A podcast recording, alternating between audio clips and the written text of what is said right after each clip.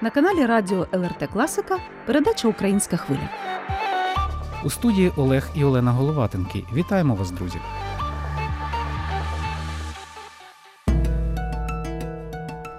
Минулої суботи ми запросили до нашої студії спеціального гостя, надзвичайного і повноважного посла України в Литві Петра Бешту.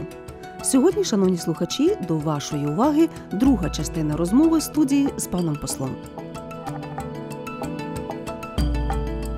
Пане Петре, свого часу ви працювали секретарем оргкомітету саміту Кримської платформи, і ця ініціатива була однією з найбільш дражливих для Російської Федерації перед початком повномасштабної війни. Вони це називали ледь не основною причиною навіть спецоперації, тому що Україна, як член НАТО, на їхню думку, може втягнути НАТО у війну за Крим. Як ви оцінюєте ефективність роботи цього міжнародного майданчика і який вплив він має на майбутнє визволення усіх територій України від російських загарбників? Я в цей час працював ще політичним директором в Міністерстві закордонних справ.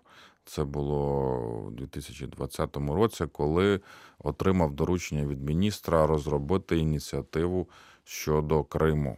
Саме з нуля потрібно було розробити дипломатичну ініціативу, яка була підтримана з боку широкої міжнародної спільноти, і яка б чітко була спрямована на досягнення цілей України, які ми сформулювали у цій концепції. На той час ще за президента Порошенка велися в Україні дискусії про стратегію деокупації Криму, але так на той час, на 20-й рік, вона й не була підготовлена. Ця стратегія, тобто цілісного документа, бачення України, яким чином ми маємо досягти деокупації Криму, і що потрібно зробити на шляху до цього, і як захистити наші інтереси і інтереси громадян, поки вона знаходиться в окупації. На ці питання не було відповідей. Тому мій підрозділ в МЗС ми розробили таке бачення, стратегію того, як виконувати ці завдання. І перше МЗС тоді зініціювало перед президентом, урядом і Радою національної безпеки питання все-таки закінчення розробки цієї стратегії деокупації, її актуалізацію і її схвалення. Відповідно, це відбулося. В РНБО було схвалено стратегію деокупації Криму, яка дала на рівні такої найвищої державної політики цілісне комплексне бачення того, що таке окупація Криму, які проблеми воно ставить перед Україною, яким чином нам потрібно захищати свої інтереси до того, коли ми деокупуємо Крим, яким чином ця деокупація має відбутися. Звичайно, в рамках цієї стратегії деокупації значна роль відводилась дипломатії, і саме для реалізації цієї дипломатичного завдання ми розробили Кримську платформу, міжнародну ініціативу і саміт, який пройшов в 2021 році в Україні. Він був дуже успішний.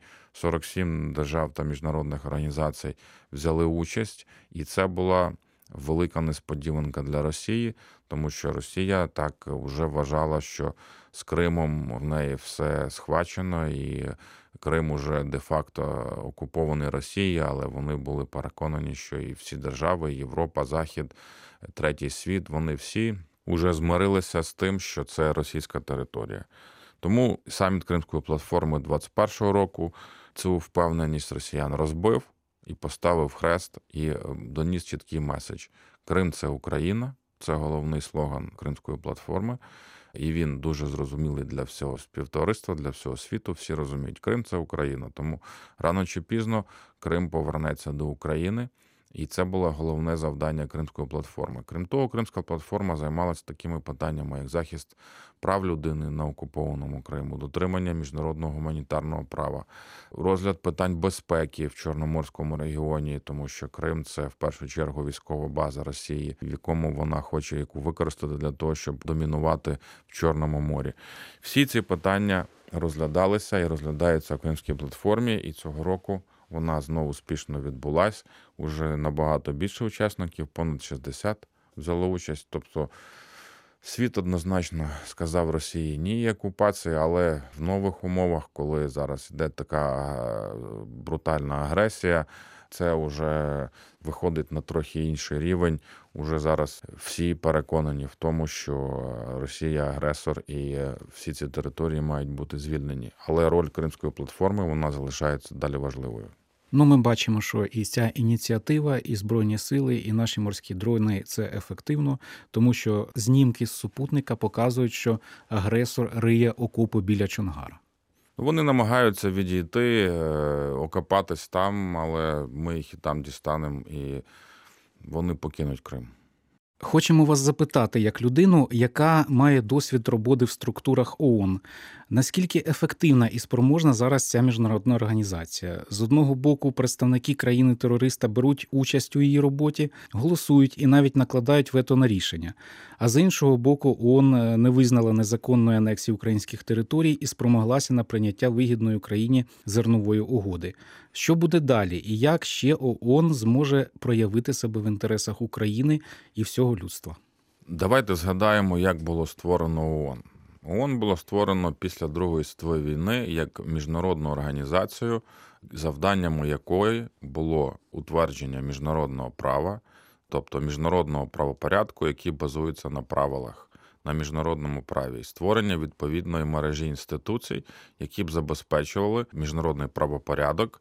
Це органи ООН. Вони мали забезпечувати і мають забезпечувати безпеку, співпрацю між державами, вирішення всіх спорів мирним шляхом, налагодження різних видів співпраці у різних сферах: економіка, гуманітарна, будь-які питання гуманітарних криз, консолідація ресурсів для цього і так далі. Це все велика бурхлива діяльність. І я, коли працював одну з своїх каденцій в Женеві, я саме працював в цих інституціях в Женеві близько 20 різних інституцій ООН, які займаються такими дуже секторальними вузькими питаннями.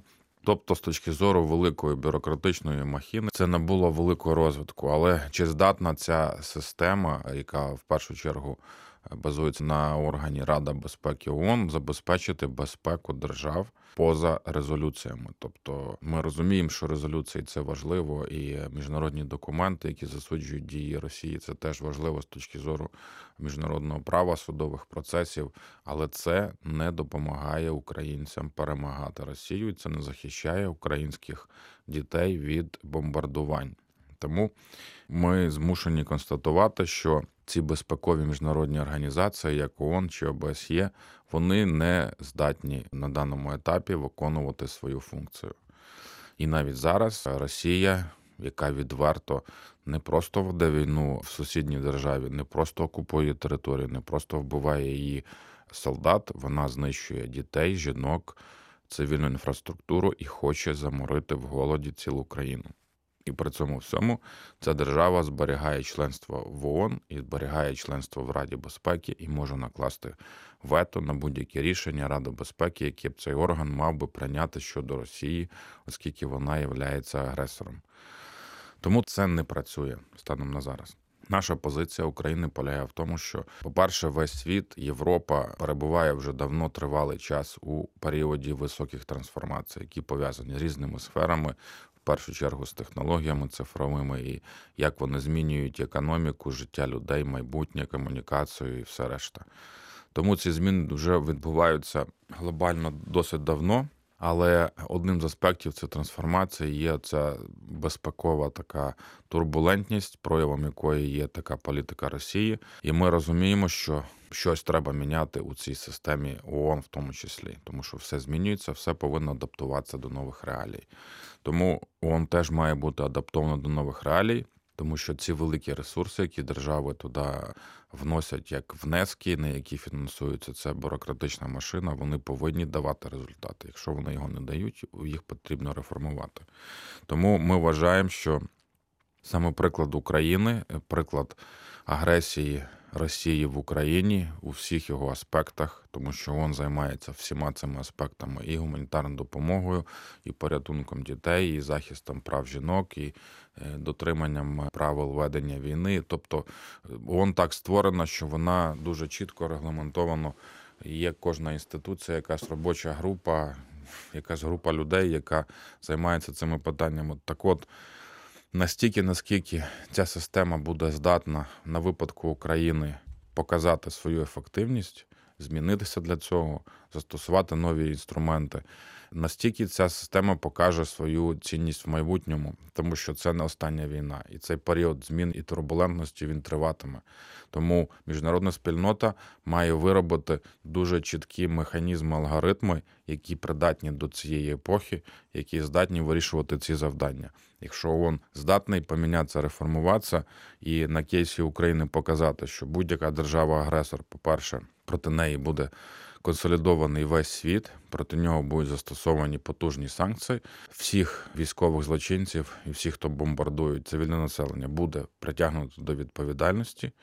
Україна як держава жертва отримає компенсацію за рахунок Росії держави-агресора по сумі всіх збитків і е, знищеного українського майна, компенсація людям і гарантій того, що це не повториться в майбутньому. Тобто, це великий комплекс завдань, які пов'язані з однією війною, але він багатоаспектний, і вони всі ці питання мають бути вирішені. Так, от ООН – це саме та організація, яка б мала займатися від початку до кінця всіма цими аспектами. Для цього вона і створена.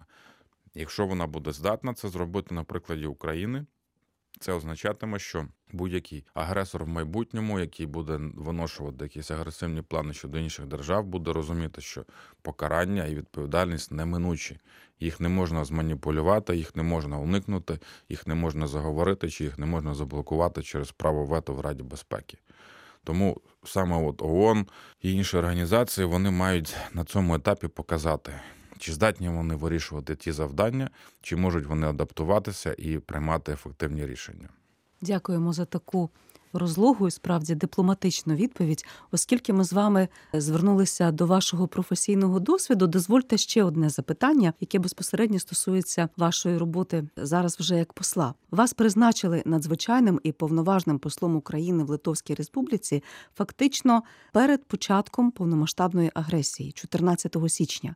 І треба сказати, що у вас було трошки більше місяця для того, щоб освоїтися на посаді і в новій країні. Яким чином ви встигли налагодити комунікації, які зараз дозволяють ефективно працювати вже фактично в умовах війни? Ситуація з призначенням послів вона трошки складніша. Посол знає про призначення і рішення приймається про призначення трохи раніше. Указ виходить вже на фінальному етапі.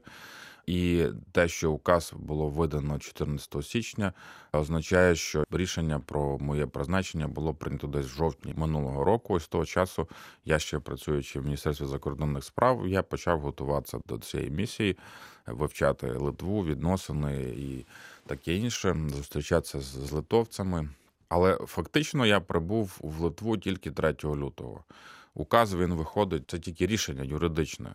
А посол після цього має звільнитися в МЗС, пройти купу бюрократичних процедур, зібрати речі, сім'ю. Дружина звільняється з роботи, дитина йде зі школи.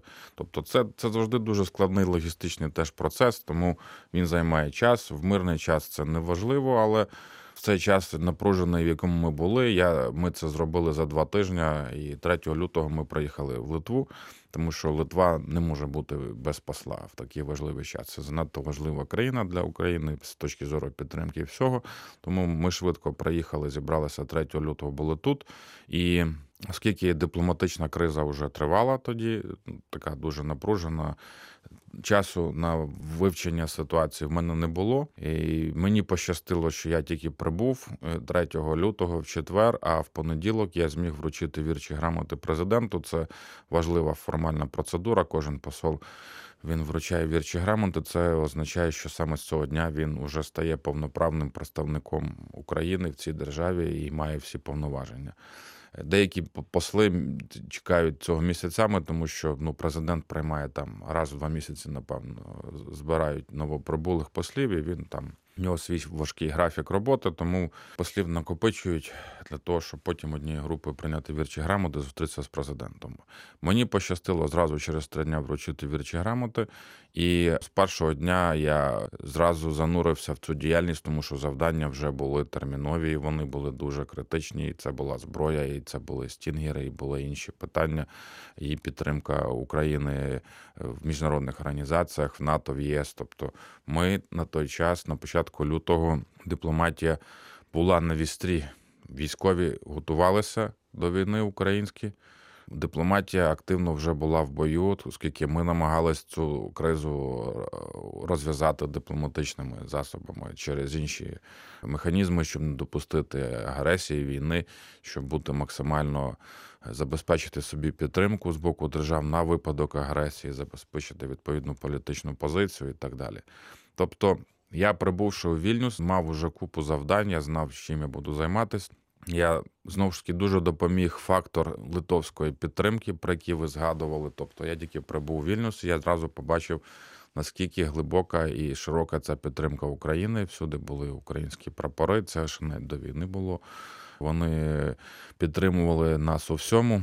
Вони дуже конструктивні, відгукуються на пропозиції. Тобто, це такий дуже, як би мовити, творчий режим людини. Знаєте, людина може працювати в якихось важких умовах, коли вона там титанічно вирішує якісь проблеми, існуючі, не існуючі. А є такий режим, коли головні твої зусилля мають іти на те, щоб створювати, творити якісь нові ідеї, проекти, ініціативи, які дуже корисні, які ти розумієш, яким цілям вони служать, і ти маєш для цього можливості, і ти швидко започатковуєш один проект, другий, третій. В тебе є команда, в тебе є підтримка партнерів. І ну, от в такому режимі е, я почав свою діяльність тут в Литві.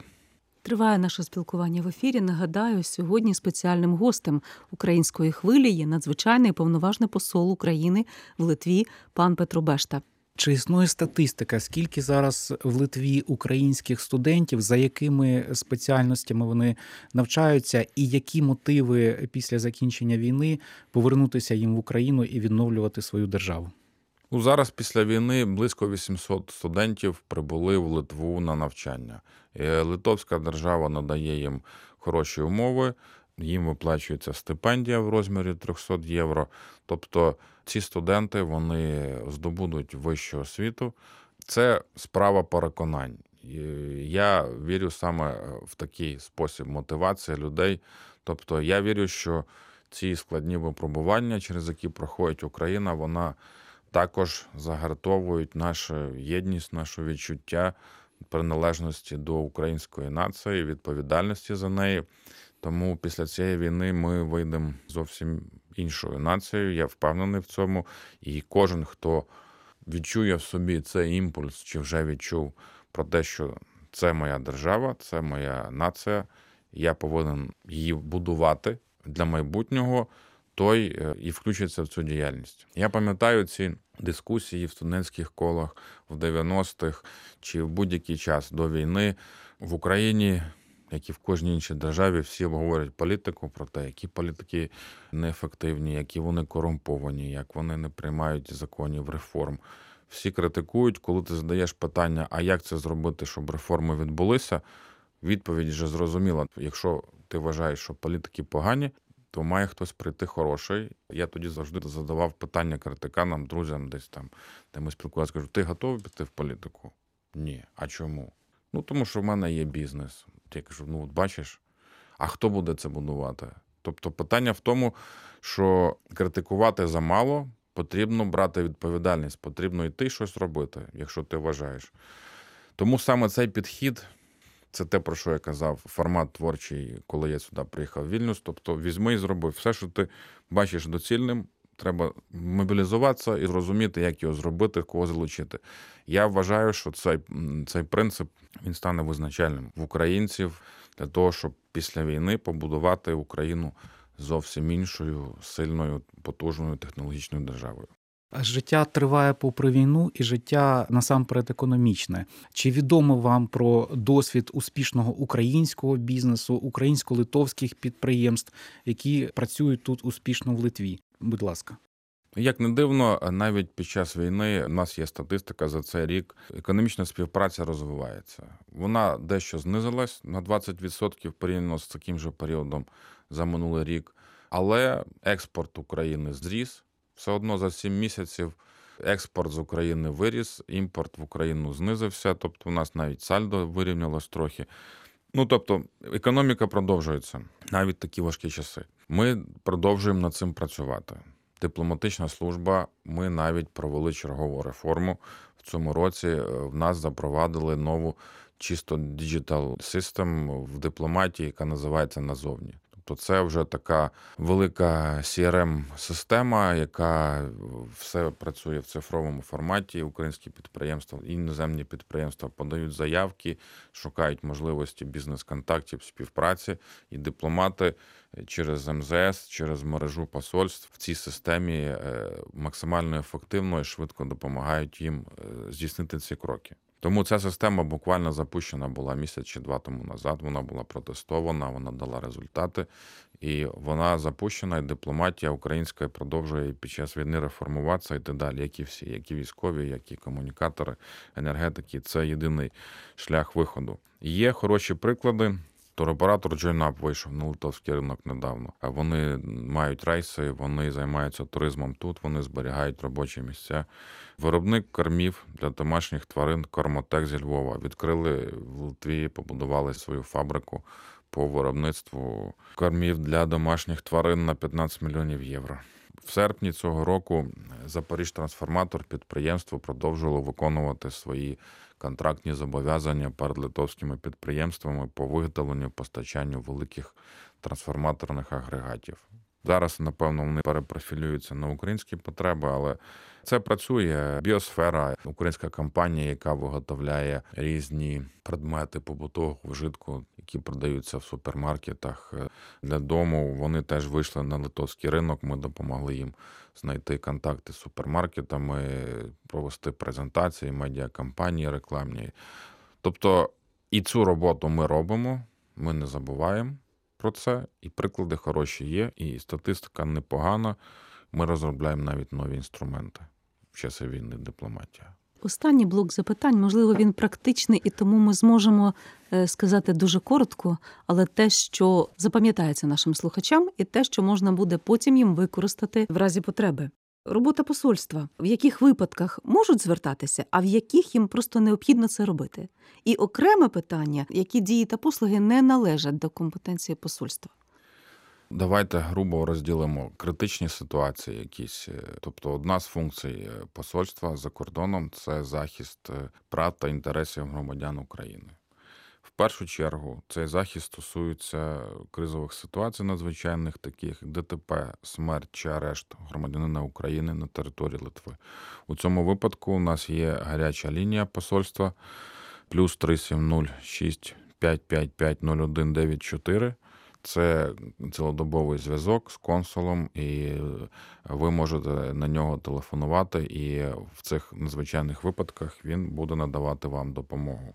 Є цілий перелік інших функцій і завдань по захисту інтересів українських громадян за кордоном, які надаються посольством і консульським відділом.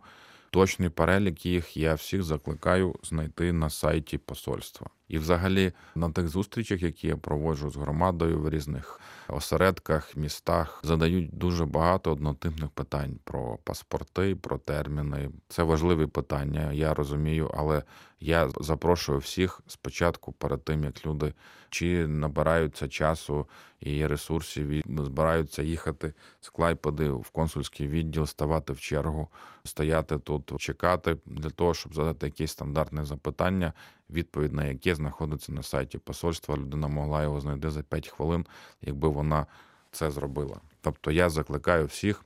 Ми проводимо дуже системну інформаційну політику. Тобто ми намагаємося зняти всі ці знову ж таки в інтересах кожного громадянина, щоб спростити йому життя. Не потрібно шукати виходів через знайомих, шукати виходи мобільний телефон посла чи консула, чи ще щось для того, щоб вирішити просте питання. Спробуйте зайти на наш сайт посольський. Там все розписано, всі стандартні запитання, роз'яснення, всі функції, вся інформація там є. Те, чого там немає, можливо, якісь специфічні випадки. Тоді варто звертатися до консула, задавати йому питання, тому що записатися до консула і або по телефону зв'язатися це теж непросто, тому що консул у нас до останнього часу взагалі був один. Зараз їх двоє, але потік людей він постійно великий, і тому давайте шукати якісь ефективні механізми е, вирішення питань. Тобто заходьте на сайт, отримуйте інформацію. Якщо її там немає, тоді зв'язуйте з консулом, приходьте на прийом, і він надасть всі роз'яснення. Я закликаю всіх бути ефективними в ваших же інтересах економії вашого часу. Пане Петре, Європейська комісія оголосила про продовження дії механізму тимчасового захисту біженців з України до Євросоюзу, принаймні до березня 2024 року. Це передбачає певну процедуру для біженців, куди і коли звертатися з приводу продовження захисту в Литві. Справа в тому, що департамент міграції Литви рекомендує, якщо людина навчається чи знайшла роботу, вже з початку січня подаватися в рамках трудової міграції, і це там на два роки буде, або ж чекати грудня, коли е, стане відомим механізм продовження захисту як біженця від війни. Е, Дуже важливо, що це рішення є. Вже Єврокомісія його схвалила, значить, воно діє на території всіх держав-членів Євросоюзу, і в Литві теж воно діє. І питання імплементації, я вірю в те, що тут ніякої бюрократичної волокіти з боку литовців не буде, що ці процедури будуть досить простими і зручними для людей, тому що люди, які прибули сюди, вони не по своїй волі і вони чекають часу, коли вони зможуть повернутися в Україну, але ще не рік цей статус їм продовжили, і це дуже добре, тому що це знімає будь-які переживання, хвилювання з приводу того, що буде після березня. В березні закінчується той період перший, починається інший. Прошу слідкувати за повідомленнями на міграційних органах влади у Литві про інформацію. Я впевнений, вони дуже швидко і заздалегідь прокомунікують всім українцям механізми, процедури, що їм потрібно робити. Є така традиція офіційним особам задавати неофіційні питання, і, можливо, таким чином ближче трошки познайомити вас із слухачами. Дозвольте такий маленький блок бліц запитань суто до вас. Ну, тоді Отже. я зразу скажу, що з цієї секунди я перестаю бути послом, я стаю просто Петра Бешта. Якщо я спитаю, скільки годин складає ваш робочий день? По-різному я навіть статистики не веду, але ми працюємо більше 12 годин на день. Це точно деколи набагато більше. Трапляється ночувати на роботі? Трапляється. Чи будять посла вночі телефонним дзвінком? Будуть, буває і таке. Як часто ви бачитеся з президентом Литви? Не часто, але достатньо для того, щоб вирішувати всі необхідні питання, тому що посол має вирішувати більшість своїх питань з радниками президента, з радниками прем'єр-міністра, з міністром закордонних справ і заступниками. Це дуже добре працює. Чи вчите литовську мову і якими мовами іноземними володієте? Я володію англійською мовою, сербською, хорватською і німецькою володів років 10 тому назад. Литовську збирався вивчати, коли я збирався своєї місії, готувався в Литві, але через війну трошки з цим придеться е, почекати. Якій кухні надаєте перевагу українській чи литовській? Я люблю смачно поїсти. Це от така моя позиція. І е, в литовській кухні є хороші страви, цепаліни, наприклад. В українській без української кухні я жити точно не можу. Без борща, без дарунів, без е, нашого такого фермерського селянського салату, як я його називаю, свіжих овочів. Чи тримаєте домашніх тварин? Так, у нас є собачка чихуахуа. Ми її дуже любимо. Яке хобі в посла України в Литві? Я е, все життя займаюся музикою. Слухаю музику і пишу музику. Чи є ви в соцмережах і які самі мережі надаєте перевагу? Так, я в Твіттері, в Фейсбуці. Нагадаю слухачам української хвилі. Сьогодні в ефірі був надзвичайний повноважний посол України в Литві, пан Петро Бешта. Дякуємо вам за те, що приділили час в своєму щільному робочому графіку, відповіли на всі запитання. І, напевно, невеличке резюме від вас уже в кінці з якимось можливо, побажаннями, можливо, напуттям для наших слухачів. А більшість з них, я нагадаю, це українці в Литві. Слава Україні! Віримо в перемогу і йдемо до кінця. Всі скоро повертаємося в Україну будувати сильну, перспективну, міцну Україну. Так і буде героям слава. Ви слухали передачу Українська хвиля. Сьогодні до ефіру її підготували і провели звукорежисер Соната Єдавічення та ведучі Олена і Олег Головатенки. Почуємось наступної суботи.